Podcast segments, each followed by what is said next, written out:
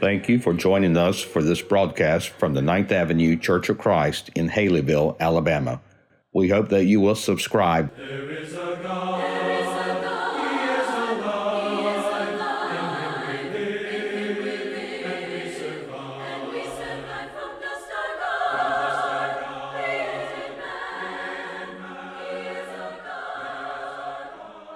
If this program has been beneficial to you, please consider subscribing on YouTube, Apple Podcast, or your favorite podcast provider. Also, we'd love for you to leave us a five-star review, which will greatly assist us in getting the message of God's love and salvation to others.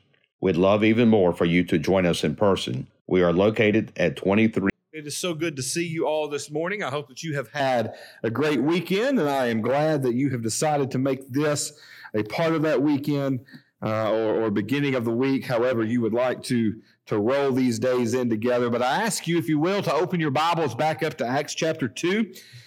Acts chapter 2, we will get there here in just a few moments. We are continuing our thoughts on raised to life, a study of baptism. And this is one of my favorite studies that uh, I preach usually uh, when I uh, start a new a new ministry. This is a, a sermon series. They've, they've all been a little bit different, but the core of them have been the same. But this is a sermon series that I want to preach always in, in the first year of, of my ministry somewhere because I want to make sure that as as a group, as as as uh, new family members that there are certain subjects that I want us to maybe lay the foundation for, maybe make sure that we're all on the same page moving forward. And then from there, after we've laid the foundation together, uh, we can then grow and talk about different things. And this is a subject that is of the utmost importance.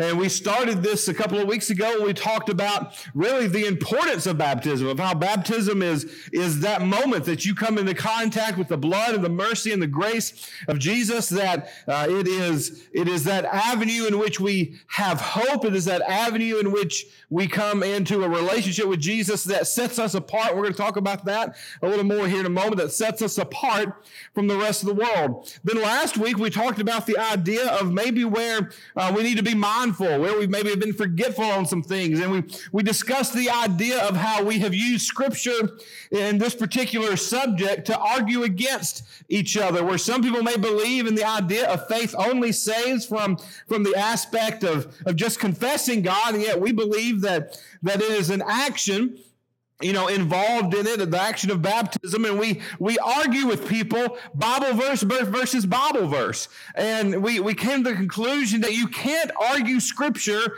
against itself. That baptism, in and of itself, is a faith issue. It is a way that you show your faith in God. It is it is all about our faith. And it's just all uh, part of the same idea. And today, today we're going to talk about the idea of baptism where we have been silent. Of course, the titles of these lessons are really more than anything they're just kind of made to, to, to, get your attention, okay, to get you keyed in and, and to get you thinking, well, well, where, where maybe have we been silent on the idea of baptism? And it comes from the passage that we read just a few moments ago that Gary read for us, Acts chapter 2, starting in verse 36 through 38. When the people heard this, they were cut to their heart and said to Peter and the other apostles, uh, What shall we do?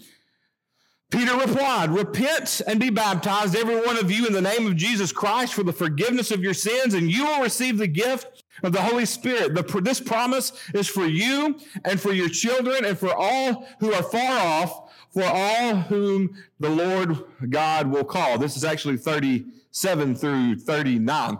Um, so as we look at this particular verse this morning, I want to ask you a question. What does this verse teach us? That baptism offers us. Our baptism will do what? It will give us. Who said forgiveness of sins? Somebody over here, I think, Okay, it'll give us forgiveness of sins. And many times, I, I believe that that's true. Okay, I completely agree with that from this passage. But many times we stop right there, don't we? We say, Peter replied to repent and be baptized, every one of you, in the name of Jesus Christ for the forgiveness of your sins. But does that verse stop right there? What does the rest of that verse say? And you will receive the gift of the what? Of the Holy Spirit. And, and I love maybe verse 39 is just as important as any. This promise is for you, talking about the people there that day, and for your children, and for all those who are far off, and all whom the Lord our God will call. We fall right into that category of all who are far off from this particular moment of time that Acts verse chapter 2 is dealing with. So what this tells us is baptism not only gives us forgiveness for our sins, but then there's a and and there's a part of scripture that we have on this topic that we've been silent about for many, many generations. And it is the idea that along with baptism, we receive the Spirit of God. Now, I ask myself, why are we silent on this particular issue? Why, why do we not teach this particular part of Scripture as fervently as we do the idea of of the forgiveness part because I believe both of them are equally as important. And, I, will show you that as we move through this passage, these passages together. But the first reason I think that, um, that we don't teach it is just because maybe we're lazy. All right, maybe it's, it's because we just don't take the time to open up our Bibles and really read what the Bible has to say on any given subject. What we rely on is the preacher to do it or the teachers to do it. And if you grew up in a church where the, the preacher stopped and, and you uh, repent and be baptized for the forgiveness of your sins, if, if that's all you ever heard from that passage, it would be easy for you to not realize the importance of the Holy Spirit in the entire subject, in the entire topic of baptism. It may just be that we're lazy and we don't open our Bibles through the week and we don't study. And not that maybe you do okay? Let's, let's go a step further. Maybe you do open your bible and you study but then you get to tough difficult passages and it's easy to go oh i'm going to skip over that and i'm going to get to something that's a little bit easier to understand True Bible study is not always going to be easy, okay? Learning the Word of God is not going to always be easy, but it is beneficial. It is rewarding. Paul says that we need to study so that when someone asks us about the things that we believe that we're going to be able to share those things and teach those things. But study is so important across the board to so many aspects of our faith, especially this particular subject in which we're talking about today. I also believe that it is an overreaction. A lack of teaching is an overreaction to a over the top teaching, maybe from other um, other groups. You, have got uh, you've got charismatic groups that teach a, a, doctrine of, of laying on of hands still, of speaking in tongues and different things that as we look through scripture, we see was something that yes, was prevalent and was, was there in the first century, but, but that was not something that continued in the church, but yet they still teach those things. They still, in some way, they still practice those things. And they talk about how it's all because of the Holy Spirit. And because that makes us uncomfortable and because we've not spent our time studying like we should and we can't answer the questions like we should be able to. We've overreacted to their teaching to where we come over here and we just don't talk about it. We don't want to talk about it because we don't want to dare be associated with any group that's teaching falsely on the Holy Spirit. So instead of running the risk of being associated with it, we're just not going to talk about it at all. And when we take a part of Scripture and we just don't teach it, that is wrong. That is wrong.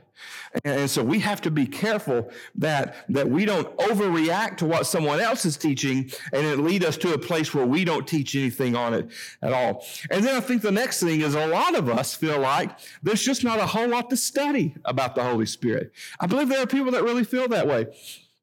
Let me, let me maybe put it to you this way. I personally, it's just me personally, okay? And, and I believe you can you can figure this out throughout Scripture, but this, this is the conclusion I've come to that the main character in the Bible is God. Okay, the main character is God, but God is three parts. And within the Old Testament, God the Father is the prominent figure in which we read about and we study about. And there's a lot about God the Father in the Old Testament. And, and because there's a lot there, we feel like we can understand and grasp who God the Father is. Then you get into the Gospels, Matthew, Mark, Luke, and John, and God the Son is the prominent figure within that particular part of the biblical story. And we feel like we can understand him and grasp him. And, and really, these first two thoughts of God the Father, God the Son, we feel like in our own human way that maybe we can fit them in a box that we understand. And that's a dangerous thing to do because we can never truly fit God in a box. Because why? Because he's God and we'll never fully understand him. But because of how many of you did y'all used to have a flannel board room here? Yes. Okay, we the, the God stories on the flannel board. That's something I remember from Jackson Heights, and, and I always loved the flannel board room because of those stories. Because we've broken down these Old Testament stories and these gospel stories into such easy things to understand. We teach them at vacation Bible school. And I'm not saying it's a bad thing. No, that's not what I'm saying. I'm saying we're just so used to them. We feel like we can understand them and the God part of them very easily. Then Jesus comes along and Jesus says something very interesting. He says, it was going to be better for you if I leave and send the Holy Spirit. Let me ask you a question. How many of you would give anything to just walk with Jesus hand in hand, side by side for one day? I think we all would. I think we would all love to just spend the day with Jesus. But Jesus looks at his apostles and he tells us, he says, Look, guys, I want you to know something. You are better off for me to leave so that the Holy Spirit can come and indwell in you. And I think there's a part of us that really have a hard time understanding that because we deal in physical, right? We deal in physical ideas, physical nature. Quality time is when you spend time with someone. You know as well as I do, quality time uh, face to face is so much better than quality time over the telephone. You, you may have family members that live far away and, and you enjoy talking to them. You enjoy, you know, we have technology now that we can FaceTime and different things like that. And that's all great. But does it take the place of personal face to face time? No, not at all. And, and, and so we think this idea of being face to face with Jesus would be wonderful, but Jesus says it's better for me to send the Holy Spirit than it is for me to stay here with you.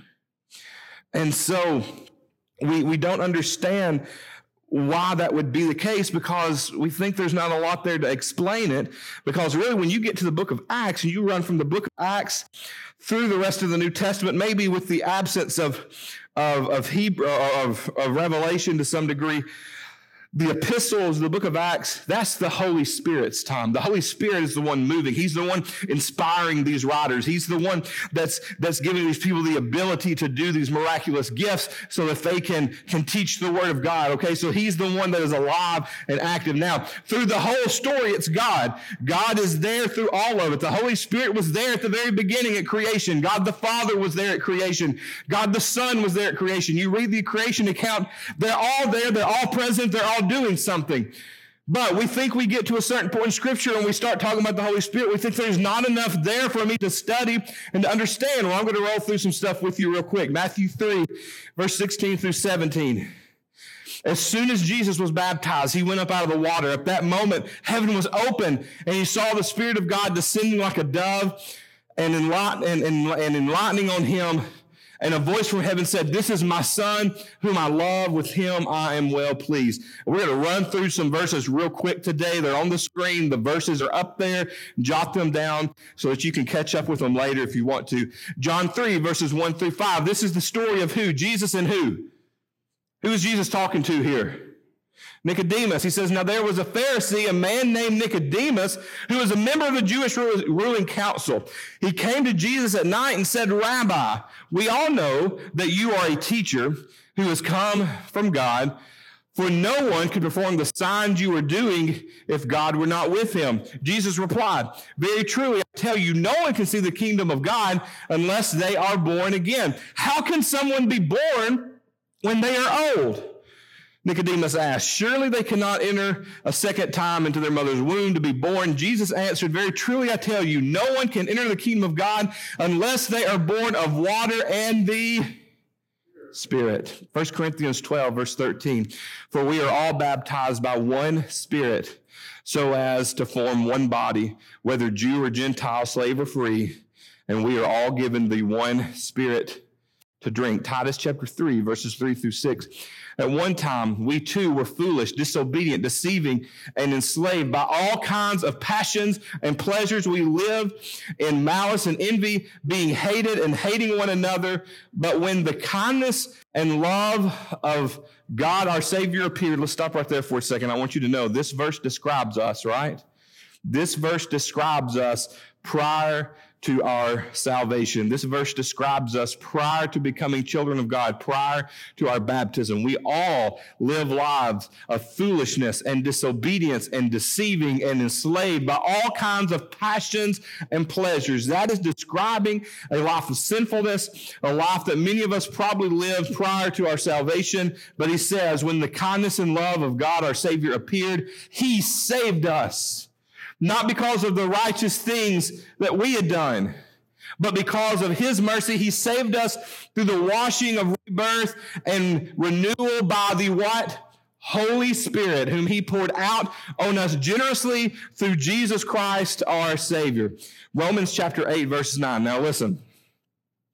If you want to know where can I go to start really studying about the Holy Spirit, open your Bible to the book of Romans, in particular, chapter 8. If you begin studying chapter 8 and trying to digest and figure out what Paul says in Romans chapter 8 about the Holy Spirit, then you are going to be well on your way to having a greater understanding of who and what the Holy Spirit is and what he does. There is a, there is a struggle within our fellowship at times that some people believe that we're only able to, to uh, interact with the Holy Spirit through our interaction of the Word of God, that He dwells within the Word, but He does not dwell within us. Romans chapter 8, I believe, truly does teach a, a, teaching of personal indwelling of the Holy Spirit, as well as some of the other verses that we've read, but this verse in particular. You, however, are not in the realm of the flesh, but are in the realm of the Spirit. We live as Christians, okay? We live and interact on a spiritual level with God.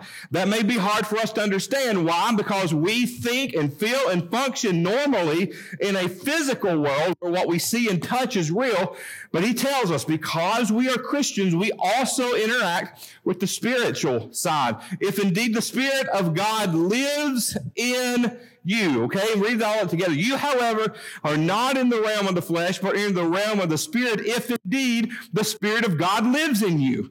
And if anyone does not have the Spirit of Christ, they do not belong to Christ. I want you to remember that last phrase, and we're going to come back to it at the very end. I, I go through all those verses very quickly to show you something. The New Testament teaches a lot, says a lot, includes a lot of different times the Holy Spirit. Now, do we have stories of the Holy Spirit's birth? No. Do we have stories of, of the Holy Spirit knocking down cities like God does at Jericho? No. There's a lot of different big stories that we have of God and Jesus that we don't have of the Holy Spirit, but that does not mean that the Holy Spirit is not prominently present within the pages of our Bible. And yes, it may take some time and it may take some study, but it is something that we can sit down and begin to understand and begin to work into our life as Christians and become more knowledgeable of that subject and also figure out how to become more in tune with the Holy Spirit and allow Him to live and direct our lives. Now, as we think about these things, I want you to think about this two things that baptism accomplishes, okay? Two things that baptism accomplishes. And this goes back to our Acts chapter 2, verse 38 passage. The first thing is it accomplishes is cleansing. Okay, Titus tells us all these awful things that we were. Okay, you, you, you had all these struggles you had. Well, let's just go back to it and look. You, you, you were foolish. Okay, some of you may still be foolish. I don't know. You were foolish. You were disobedient, deceived, and enslaved by all kinds of passions and pleasures. Okay, this is a one side of the coin. You were not good people. You were not living in a positive direction. You were doing things the way you wanted to do them with whatever pleasure you had. And, and you just lived, you just lived your own life. And he says that was a bad thing. But God what? What's the next? God saved us. He cleansed us. He washed us. One of the things that the power of baptism is about is about cleansing us and washing these sins away so that we no longer, like we talked about last week, we're no longer defined by that sinfulness in our life. Rather, we're defined by our salvation and we are now Christians and that is what we claim and that is how we live. But then the second thing that it gives us is it gives us the power of the Holy Spirit. Now, the question then becomes, I understand cleansing. Most of us understands the cleansing side of it, but because of our lack of study, we struggle with the empowerment side of it. So, so let's talk about some things very quickly now. Again, these are going to be a lot of verses coming very quick. I encourage you to write them down. The, the, they're all going to be on the bottom of the screen. And then, um, and then go home and study them yourself. Also, if you want to rewatch us later, as Neil puts this online.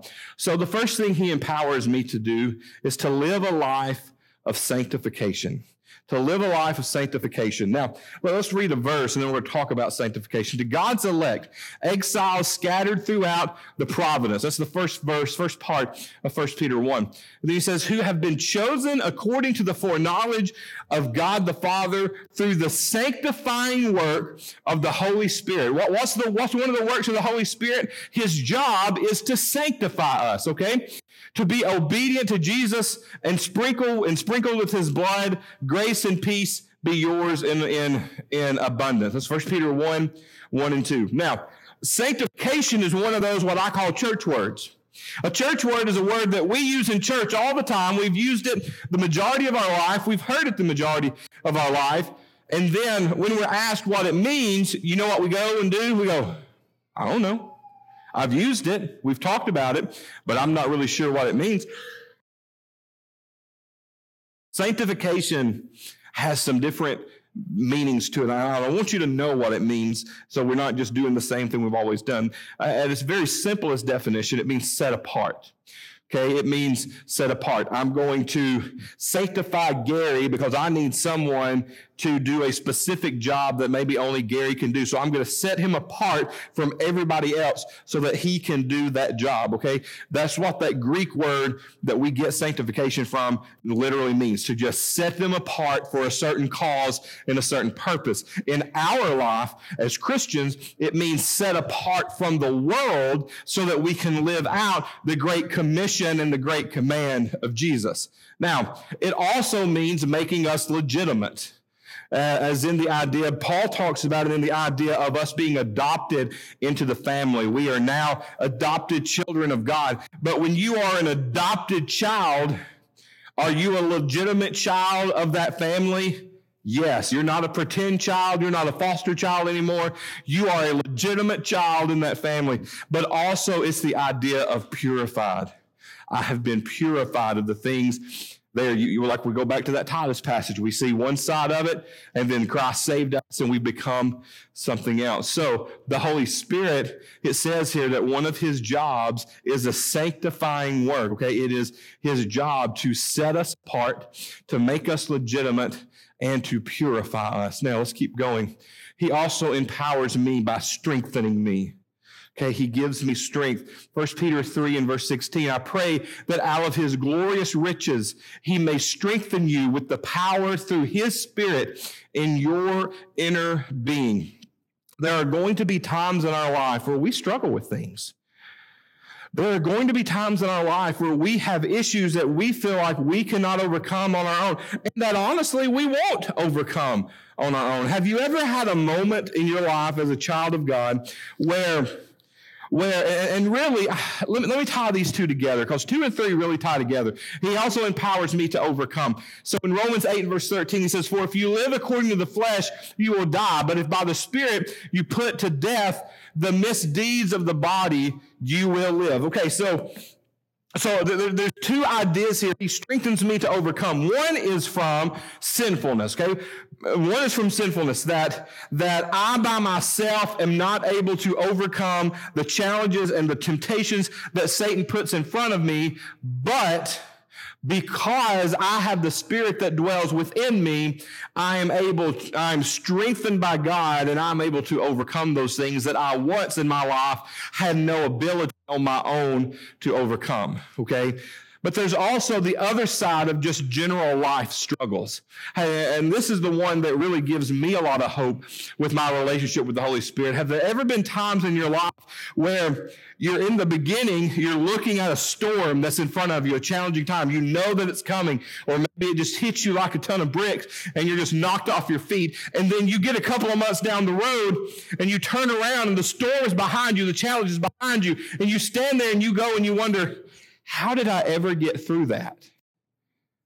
Have, ever, have you ever had that type of moment in your life? My answer to you as a child of God is you got through it because of the strength that the Holy Spirit gives you to overcome challenges and things in your life that you normally would not have the ability to overcome. Let's keep going. He empowers me to pray. He empowers me to pray. In the same way, the Spirit helps us in our weaknesses. Now that, that alone is such a powerful verse, isn't it? Such a powerful statement that the Spirit helps us in our weakness. We do not know what we are ought to pray for. We do not know what we ought to pray for, but the Spirit Himself intercedes for us through wordless groans. Uh, that's one of my favorite verses about the Holy Spirit because it tells me that in many ways God knows me better than I know myself. God knows me better than I know myself. Because there are times where I just don't have the words to express how I feel. Maybe I'm going through one of those challenging moments and, I just, I'm just, I'm just overcome with emotion and, and I don't have words.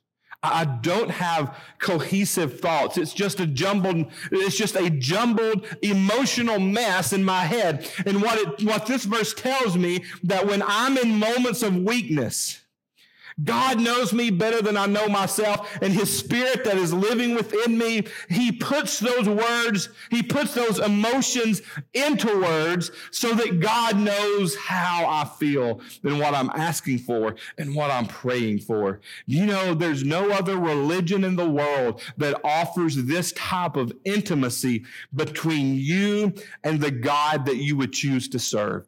But when you choose to serve the God, and you choose to put him on in baptism and his spirit indwells within you, you have this personal, intimate connection that he knows you better than you know yourself.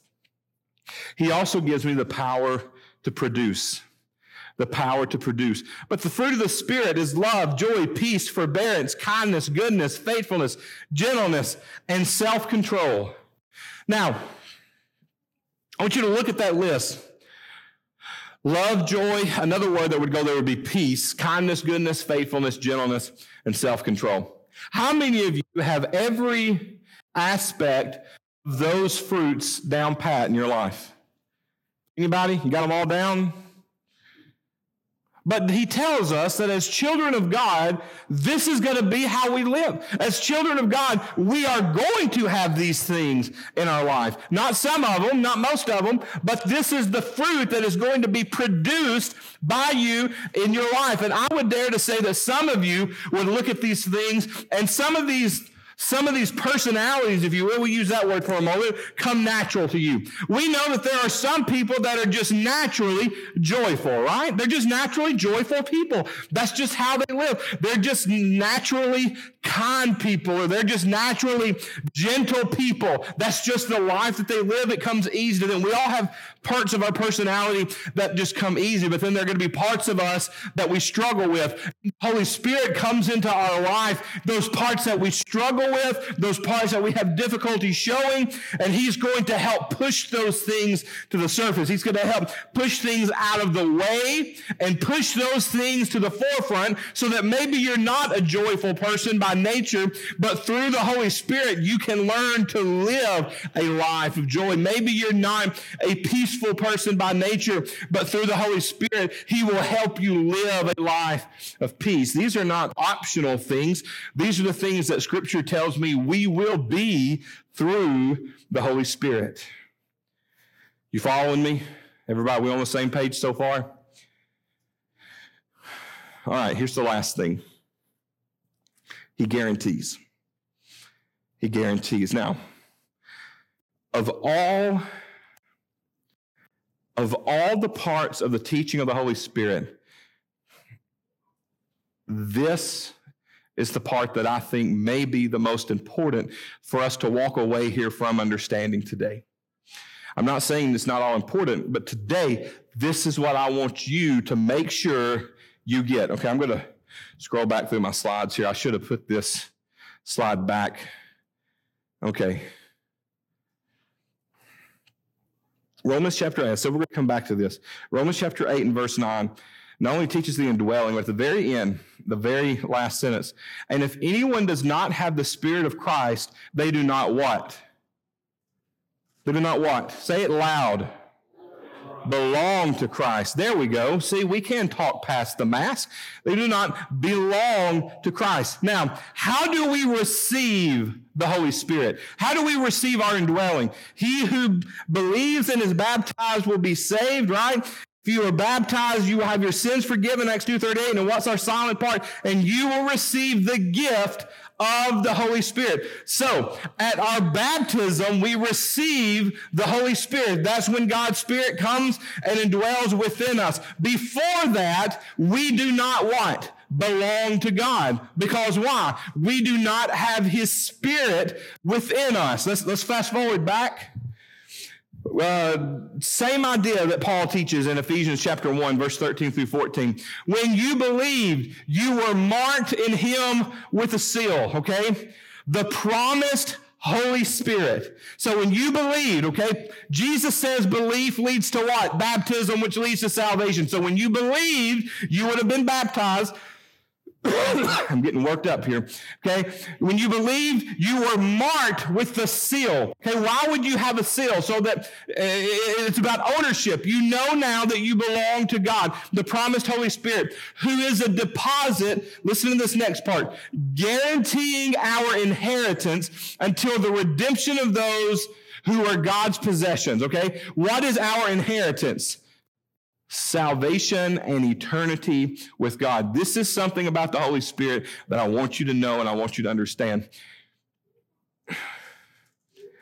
Baptism is that moment that you are saved. But just as importantly, it is that moment that you receive the Holy Spirit of God. And if you are not baptized and you do not have the Holy Spirit within you, baptism is where we get it. You do not have a guarantee of salvation. You do not belong to God. The Holy Spirit guarantees that ownership. And that is a part of this teaching where we've been silent, that, that we this is where it's relevant. When you have people that teach, all I have to do is confess to God that I believe that He is the Son of God and ask Him to come into my life and He's going to forgive me and I'm going to be saved and I'm going to go to heaven. But there's a problem in that doctrine. And the problem in that doctrine is this it is absent of the Holy Spirit. Because only through the waters of baptism do you receive the Holy Spirit. And the only way that you are guaranteed salvation and inheritance and entrance into the family and being part of God is through the Holy Spirit. Scripture makes that so plain and so evident. But yet, in the churches of Christ, we have never really truly been serious about teaching that part of Scripture. We've been silent. And I don't want us to be silent anymore because I don't want anybody to have false hope in their salvation. I want everybody to have a guarantee. A guarantee. What, what does a guarantee mean? That beyond the shadow of a doubt, you can count on it. We don't have to live a life of once saved, always in doubt. We've taught that, right? No, as long as we have the Holy Spirit dwelling within us. Now, Paul talks about at the end of 1 Thessalonians that if we're not careful, we can put out the Spirit's fire. We can get to a point to where having Him in our life does us absolutely no good because we've quit listening to Him and we've turned away and we're living our own life again. But no, as long as we're walking in the light and He is working within us and living within us, and when He convicts us, we change and, and we listen to Him. As long as we do that, we can be guaranteed, we can be hopeful, we can be assured that our salvation is intact. And when this life is over, eternity with Christ and God and the Holy Spirit awaits us. We can be sure of that. But none of that is possible without the Holy Spirit. And that's what I want you to understand today. That's what I want you to have faith in and hope in and an understanding of. I don't want us to be a church that is silent on the Holy Spirit. I don't want us to be lazy. I don't want us to not teach because of what someone else is teaching. I want us to be students of the Word so that we can understand the power of the Holy Spirit in our lives and that so we can ha- and so we can have that true assurance of our salvation. This is the part that in the class I go any questions, comments, or smart remarks, but I will say it this way. If you have any questions, if you have any comments, any thoughts, reach out to me later this week. Like I said, when it comes to subjects we've been silent on, that means that there's usually a lot of misunderstanding and a lot of unknown. And sometimes when we begin to talk about the Holy Spirit, maybe it makes you nervous because you've not heard a whole lot about it and you've kind of got an idea about it, but you're not really sure.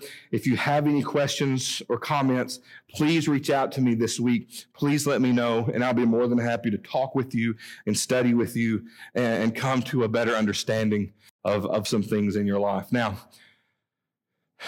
now you've heard it. What are you going to do with it? That, that, that's the ultimate question. Stand here and preach it all day long. But if you don't do anything with it, it does you absolutely no good whatsoever. So my question to you this morning is, what do you need?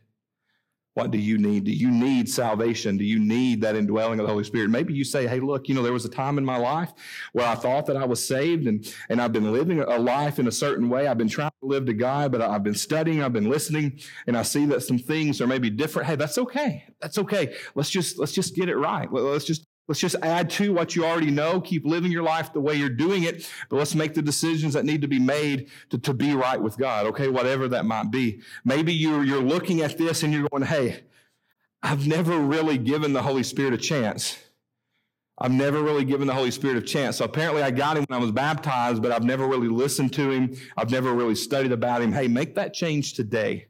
Okay, reignite that fire. Don't live like Paul says in a life where you've put that fire out. Okay? Let's live in a way that brings us closer to God instead of pushing Him farther away. Let's close our, our lesson with a word of prayer, and then we'll have our song of invitation. God, I thank you so much for today and for this subject and this topic, God. I thank you for this powerful teaching that you give us on the Holy Spirit.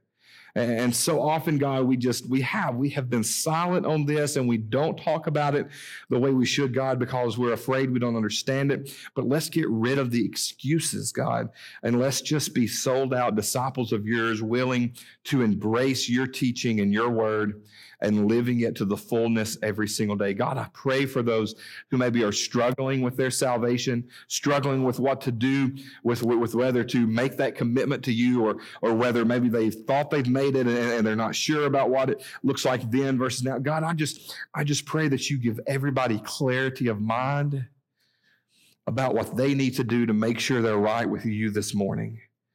And God, I just, I just, I just pray for conviction from this church family that we're able to be a, church that is on fire because of your spirit.